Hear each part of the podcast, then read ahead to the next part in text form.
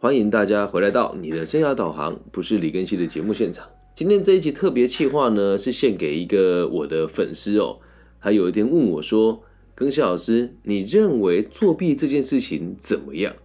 嗯，我想了很久，毕竟我先跟大家讲一下我的背景，然后再来跟大家讲说是用什么样子的逻辑跟道理来进行今天这一集的这个文稿的展开哦。我这一集的。内容完全都没有写文稿，说的就是我真实的想法，跟我个人认为从我的角度出发作弊是怎么一回事哦。那我的背景哦，小时候我曾经很乖，很相信别人给我的规矩，所以我一直都很听话。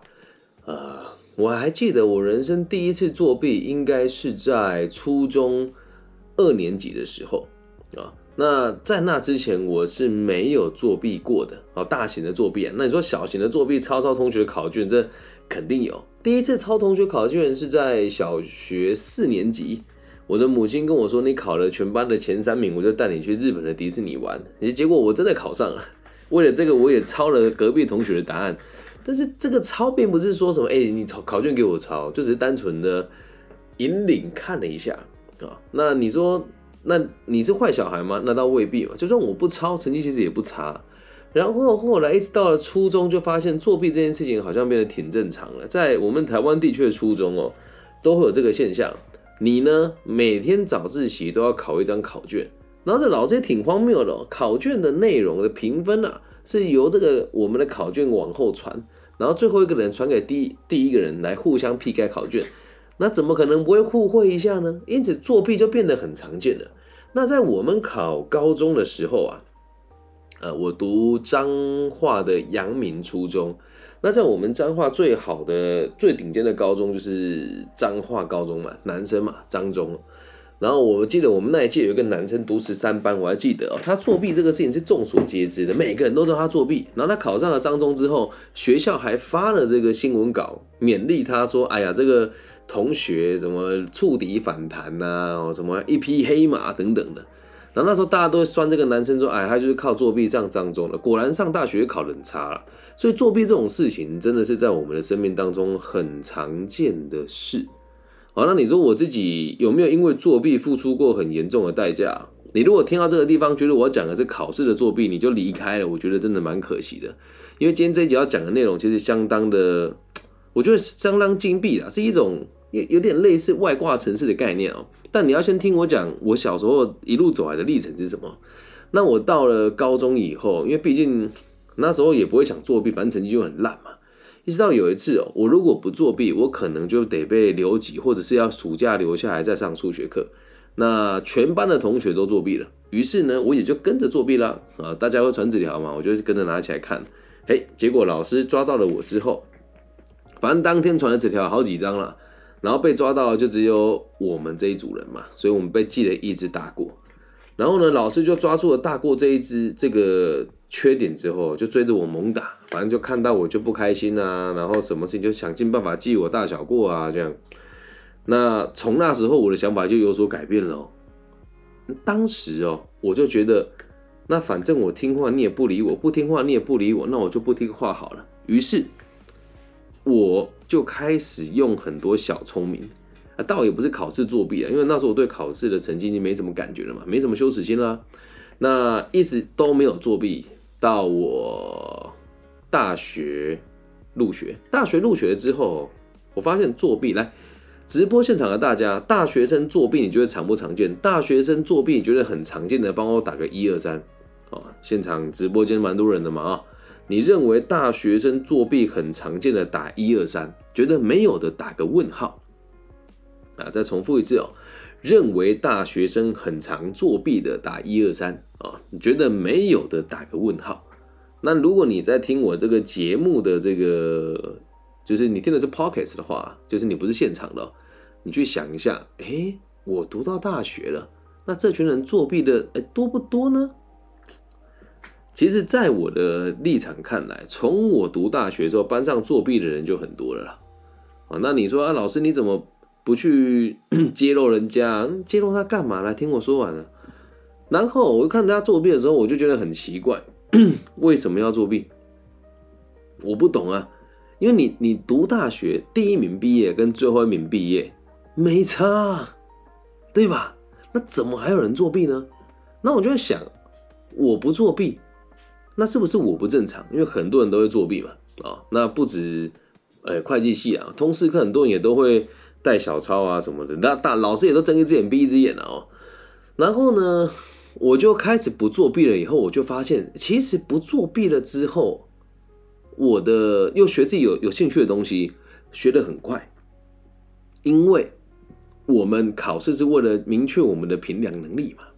那在到我们出社会之后，哦，你就会开始发现一件事情啊，所有的考试啊，也都没什么太大的意义。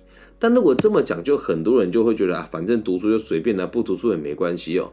我们来用一个比较特殊的方式来看待作弊的这件事情哦。通常你会讲一个人作弊，一定是基于某一种规范当中的竞争。再重复一次哦。通常你会觉得某个人作弊，一定是基于某一种规范当中的竞争，所以通常都没有什么意义。啊，举个例子，我们先说，几乎每个人从小到大都经历过的一个最没有意义的竞争——考试。来，会考驾照就会开车吗？考上会计师，你就真的会算四零一报表跟算合并报表的这个？金流，哎的的的这个稽核方式吗？你考上律师就代表你会打官司吗？你拿到心理师执照就代表你有能力帮别人治伤吗？你考到这个乙丙级的这个厨师执照就代表你有能力去掌控一间餐厅吗？没有啊，那就然后这个最好笑是还有那一些用花钱就买得到的一些证照，什么引导师啦、催眠师啦这些东西。有用吗？再来考技师，有用吗？真正的老师傅也都不考技师的，那可是为什么大家都会去在这个框框架架当中哦，去想说要得到更高的成绩哦？因为啊，确实人性啊本身就是一个不劳而获为出发点的存在，人都是这样啊，能简单就简单呐，能高效率就高效率嘛，谁不是懒惰的？所以在这个状况之下，我们去考证照，这个心态某种程度上也是一种作弊啊！你明明什么都不会，就考了一张证照，你说啊，大家都说我会，我就是会了，没有啊，没有意义嘛。那么考执照的时候有没有人作弊，也是大有人在的。我就曾经啊，亲身经历啊，去考了某一种证照，结果呢，现场监考老师不在。我想说啊，也无所谓了，我就直接很大拉拉去看隔壁的同学写了什么答案。隔壁的同学也很识相，就把荧幕也转过来给我看。那我这样是不是作弊？是啊。那对方为什么没有举报我？因为对他而言也没什么坏处嘛。那为什么有些人会去举报你作弊呢？其实就是因为他觉得他不应该输给你这种投机取巧的人。但很遗憾的是。在这个世界上，大部分的人，只要你看到比较有钱的、比较成功的，都是投机取巧的。做生意的人也都是这样啊。那凭什么我每天在外面搬砖头，一个月就赚七八万块？那有一些人就是在这个呃网络上讲一些屁话哦，然后让人家相信他讲的是有用的。然后爸爸妈妈可能有某一些在某些单位是有位高权重的，就逼他们的下属分一些课给他的儿子女儿去演讲。人家这样也算作弊啊，不是吗？可是为什么没有人举报他们呢？来，再回到我们讲的考试这件事情哦。其实哈，考试啊，老实讲啊，退个三百步回来说，就以我自己教书教这么多年，从十九岁教初快教到现在，我的考试目的都只有一个：评量他的水平到哪边，再决定我下一步的深度要教到哪里。其实一开始考试的原意都是为了让你学到更好的技术，以方便教育者去制定教学的进度跟教学的规划。但是很遗憾的事情是，我相信如果每个老师都像我一样用心的话，那作弊的人就少了，因为他会知道我作弊了，学到的东西就不扎实。但是最可怕的事情是什么？你知道吗？现在台湾的大学，因为问我问题是大学生嘛，台湾的大学里面真的认真教书的老师有几个？对啊，不讲不要讲哪间学校了啊，某一间在南投成绩很好的大学。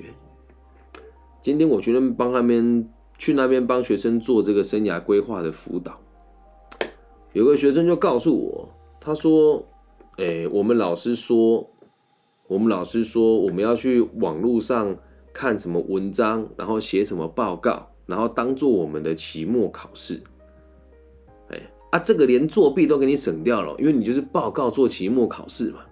那有的老师哦，他就是用很传统的方式在教某一些技术，大家都知道这门课很难过。可是有趣的事情是，就算考了，哦，就算考了，你会了，他也有可能当你。在这个状况之下，聪明人肯定作弊啊。我只是为了过考试而背，那谁会认真读书啊？你考高中的时候还不是一样的道理？所以会有很多人作弊。而且我相信大部分的人哦，有机会都会作弊啦。哦。那像我们现在现场有人留言啊，说成功等于关系大于努力大于天分大于运气。这个归纳法我看似很有逻辑，但是老实讲哦，也都是回归到一个根本，就是够不够坚持嘛。那我们今天就不偏题了，讲讲作弊这件事情就好了。作弊这件事乍看之下哦，好像是要去讨论公平不公平，作弊的人是坏蛋。可是真正受害的通常不是群体，而是你自己啊！就有人会说：“哎，老师，如果在台湾只有顶尖的人可以考医学院，因为有八个人作弊，而今年考上的这八个都是作弊，他未来去当医生，那怎么办？听清楚了，他如果有办法作弊进医学院，还有办法让他毕业，代表这八个人也是有实力的。那如果这八个人没这个实力，他作弊进了医学院，半个学期之后，他还是会被退出来啊！”所以讨论作弊这件事情，不用去讨论公平还是不公平啊。然后你要知道一件事哦，这个世界本来就是不公平的，而考试就从来都没有公平过啊。那其他地区怎么样，咱们不得而知。我们就来聊一聊目前台湾的考大学的状态，因为很多人都经历过嘛。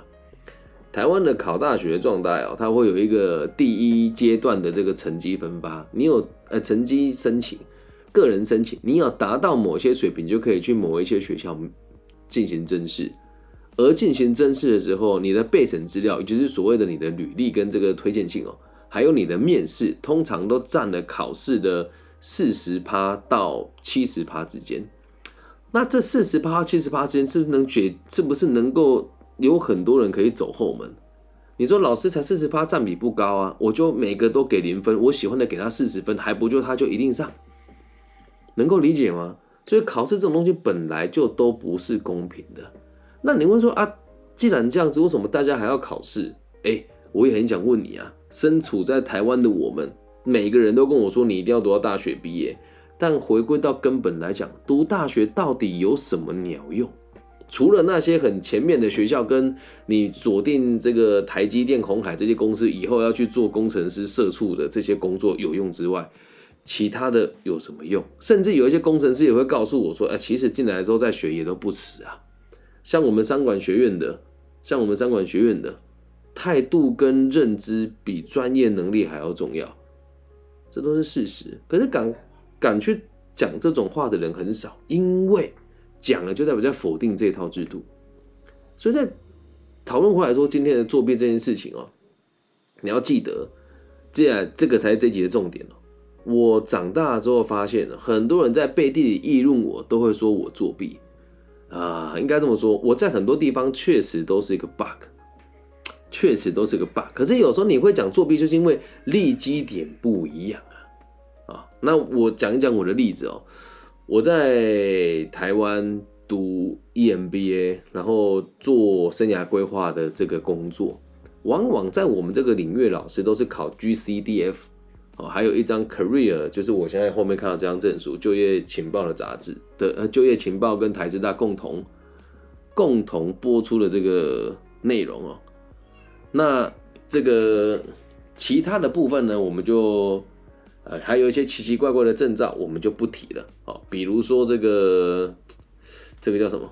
还有摆渡人啊等等的这些执照。那么在这个行业当中，多数人都是取得执照之后，才会开始想要好好的累积生涯规划的这个经验嘛。但我不一样啊，我是一开始就在全球四大会计师事务所、全球第一大鞋厂跟全亚洲第一大、哎，全台湾第一大房屋中介公司，然后和朋友成立了算是中台湾前几大的餐饮集团，然后再开了一间在五义街上唯一生存过五年的咖啡厅，然后才成立了协会，到县市政府单位去做顾问的人，很多人都会说：“哇靠，你是 bug 级的存在哎。”好。那这时你说跟作弊有什么关系哦？嗯，我在这么多地方演讲，很多人都会说是因为我靠关系。老实说，是因为有实力才有关系靠。那说有没有作弊的成分在哦？讲个故事给大家听哦。我会用一些方式让别人在抓不到小辫子的状况之下去跟某些人建立起他对我的良好关系。就比如说，我们呃学校老师要求我们去演讲。那我会让我的学生跟他们老师说，更新老师教的很不错，又或者是在他面前的时候跟他讲说，很谢谢你们邀请我来。但是这一句话是发自内心的，哦你们邀请我来，可以让我把我认为正确的知识分享给同学们，我是真的发自内心的感激的。那其他老师可能手法就会比较卑劣，我就有看过有人是送老师的孩子礼物的。哦然后也有看过老师是这个，诶，反正用某一些方式互惠啦。哦，啊，像在某一些业界里面啊，他们会比如说某一间大学啊，没有讲哪间大学啊。如果刚刚讲到你，你们这种作弊才叫可耻哦。某一间大学，他们的这个制度是我们这个专家得定期去找其他专家来帮你上课。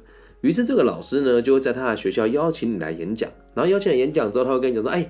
这个我啊有开一堂讲师培训的课程，有开一堂什么什么技术的课程，你来上我的督导课程，哎，钱就缴缴回来他口袋了，这样能够理解吗？但是只要很多人做的事情，人家就不觉得你是作弊，懂吗？其实说真的啦，作弊只是在某一个框架当中你不守规矩而已。可是问题来喽，到底是谁定下规矩的？来，请问大家猜一下哦。是强者定规矩还是弱者定规矩？你认为是强者定规矩的打一，你认为是弱者定规矩的打二？是强者定规矩还是弱者定规矩呢？强者打一，弱者打二。这个答案应该相当明显吧？肯定是强者定规矩嘛。因此，你越守规矩，你就会越弱小，懂吧？那你说像我们这种人呢，作弊做的很习惯了，我可以这样讲，作弊做的很习惯了。为什么？我看别人怎么做，觉得哎这样子做不行，我用更有效率的方法方法达到。但你要记得，绝对不能违法，绝对不能违法啊！那这样算不算作弊呢？就像我们做心理智商肯定不行嘛，但是很多人问我问题也会给我钱啊，我都会跟我的群众、或者粉丝讲，你给我钱，这个叫赞助我的自媒体。而不是智商费用，理解吧？今天只要我讲智商费用，那我就完蛋了。还有很多事情呢，所以跟大家分享一下啊，这种事情我敢说啊，谁做事情不是用最有效率的方式？可是我李更新行得正，坐得直，就算我做的事情是不符合规矩的，但也一定是能够利益大家的。如果你作弊了之后是可以帮助到更多人，你为什么不作弊呢？如果你作弊了之后可以节省更多成本去做更符合你目标的事情，为什么你不作弊呢？你跟我说啊，这个世界不公平呢？这世界本来就不公平呢。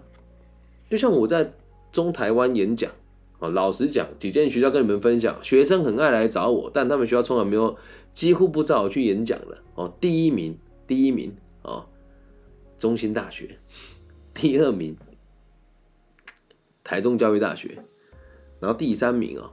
这个亚洲大学第四名，彰化师范大学，而这些学校都会很固定倾向于配合某一群老师。那你说人家这样有没有算作弊啊？他们认识啊，讲的再差都无所谓啊。啊，你说老师你这样讲话太主观了。来，还是那一句话，你如果在这几间学校听到好的生涯规划的演讲，你可以跟我说；如果没有的话，就把这句话吞回去。那我会去跟别人讲说，你看他们都作弊啊，都靠裙带关系啊，因为他是某一间学校毕业，他们就会照顾他，没有意义吧？我在东海大学毕业，老实说，我们的母校邀请我回来演讲的比例，整体来讲也不算太高。但我会去攀关系，说啊，你们多给我一堂课吗？我也不会做这种事啊。但如果我要做，你可以说我作弊吗？也不行啊。好，再像我这一次帮很多学校的学生写推荐信，你有我李根熙的推荐信，你觉得有没有影响？绝对有啦。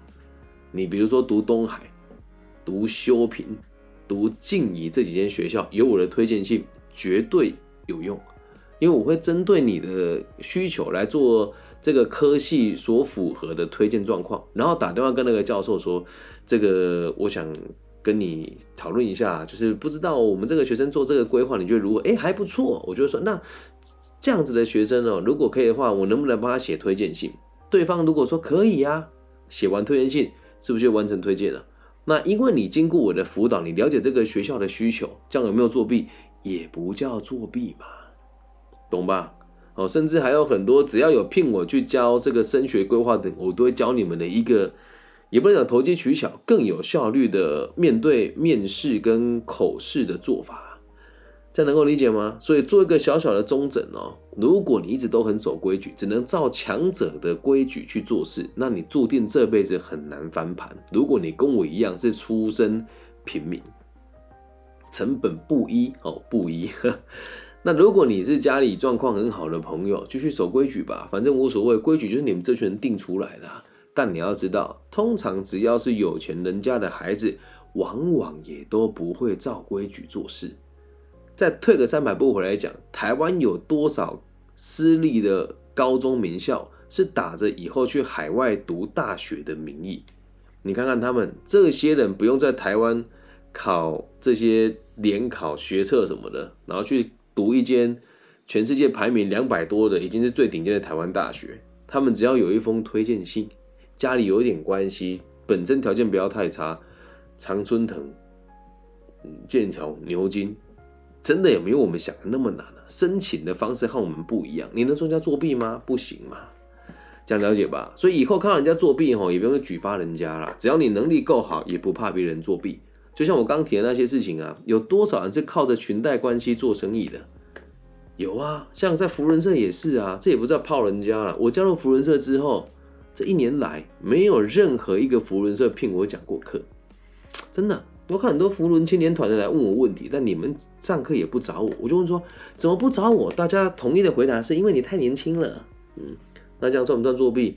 因为他们跟他比较熟啊。那我会说人家作弊吗？不会嘛。因为我也没有因为这些人这些偷吃布的手段而少赚了一点钱，反而因为他们作弊，所以只能锁在台湾做这个小小的台湾福伦社的生意。哦，我先讲哦，生涯规划跟教育训练哦，那我的市场在全世界啊，我的收款跟捐款来自于全世界啊，所以别人作弊那是他家的事情，不用搭理他，你自己不要作弊就好。懂吧？如果你要作弊，也要让你自己的实力是能够在这个作弊的水平之上的。唉，讲到这个真讲不完呐。刚刚啊，我陪我女儿去逛书局的时候，就有很多那种书啊，什么蔡康永咬一个咬一根花，然后个那个他出的书嘛，还有什么什么你的原厂设定啦，哦，什么一些畅销书。你说这些人说是自己写的吗？我是不大相信的。但只要你在架上摆了一本书。人家觉得你很有名气，那要出一本书其实也很简单，自费出版二三十万，买个排行榜都可以马上上很高的位置，这样也是一种作弊啊，不是吗？他用不符合规矩的方式取得更高的知名度嘛？Facebook 跟 IG 也都一样啊，买流量就有了。那人家有没有作弊？有啊，可是命长不长也不长啊。真的也不长了，所以不用去说什么别人作弊不公平，管好自己就好。你有能力的话，你做事情只要很顶尖，又压榨到别人的生存空间，人家也会说你作弊。但真正的高手就是可以作弊到让人家不得不佩服你呀，懂吗？那我当然也有很多自己商业上的手段了，也算是某种作弊吧。就是我觉得说的也没有关系，就是别人不知道的手法，你考试只要不要作弊。能够考高分，怎么样都行嘛。就比如说你吃的记忆吐司，假设真的有记忆吐司，你刻了它之后，你就记得这些东西了，或者你催眠哦，或者是等等灵魂出窍，只要是非我们物理世界或者是法定能够规律到、能够规范到的事情，而你做到了，那就是作弊，只是没被抓到而已啊，懂吧？那你看我这样算不算投机取巧的人？我算啊。所以你要我举例子给你听太多，随便讲几个了哦。我的节目这样子做也算是一种很新颖的做法，也没有人像我这样就是很积极的往大陆市场去开发，并且让他们知道我也乐意做这件事情。那也因为自己人脉广嘛，所以在这个以前大学交换啊，之前女朋友啦，还有跟我借过钱的朋友啦，还有这个跑步到大陆的朋友，我就每个跟他讲说，我想要做这件事情，很多人就会帮我转介绍啊，那个谁还不错，然后也会帮我吹捧一下。我们李老师在台湾很知名啊，当时还没那么知名啊。他说我们李老师很棒啊，到今年才会有跟这么多平台合作的机会。你说这样子算不算作弊呢？嗯，出了社会之后，很多事情是没有规矩的。那你要记住一件事：凡是利益他人的事，你就得做。所以，如果你真的去考试了，这考试没什么大不了，你把你的考卷给别人抄，那也无所谓啊。那么在意规矩干嘛？规矩是强者定出来的，越守规矩，你就越弱小。以上就这集全部的内容了。关于作弊，希望你们听了之后能够理解我要表达的是什么。有更聪明的方法就去做，不用去在意这个社会公不公平。你会去抱怨社会不公平的，都是能力比较差的啦。懂吗？感谢你们今天的收听，希望你们听完这一集之后不要对我贴标签，好吗？我只是说出我真实的看法跟想法。你有任何不开心或者觉得我这个人讲话偏颇的话，也欢迎你可以用实名制的方式跟我打开直播内容，咱们一起聊一聊。记住，不是要对立，而是要说出真心话，并且让我们彼此能够理解彼此的立场，仅此而已。感谢大家今天的收听，祝福大家考试顺利。作弊是不好的，但出了社会之后，谁不作弊呢？大家晚安，拜拜。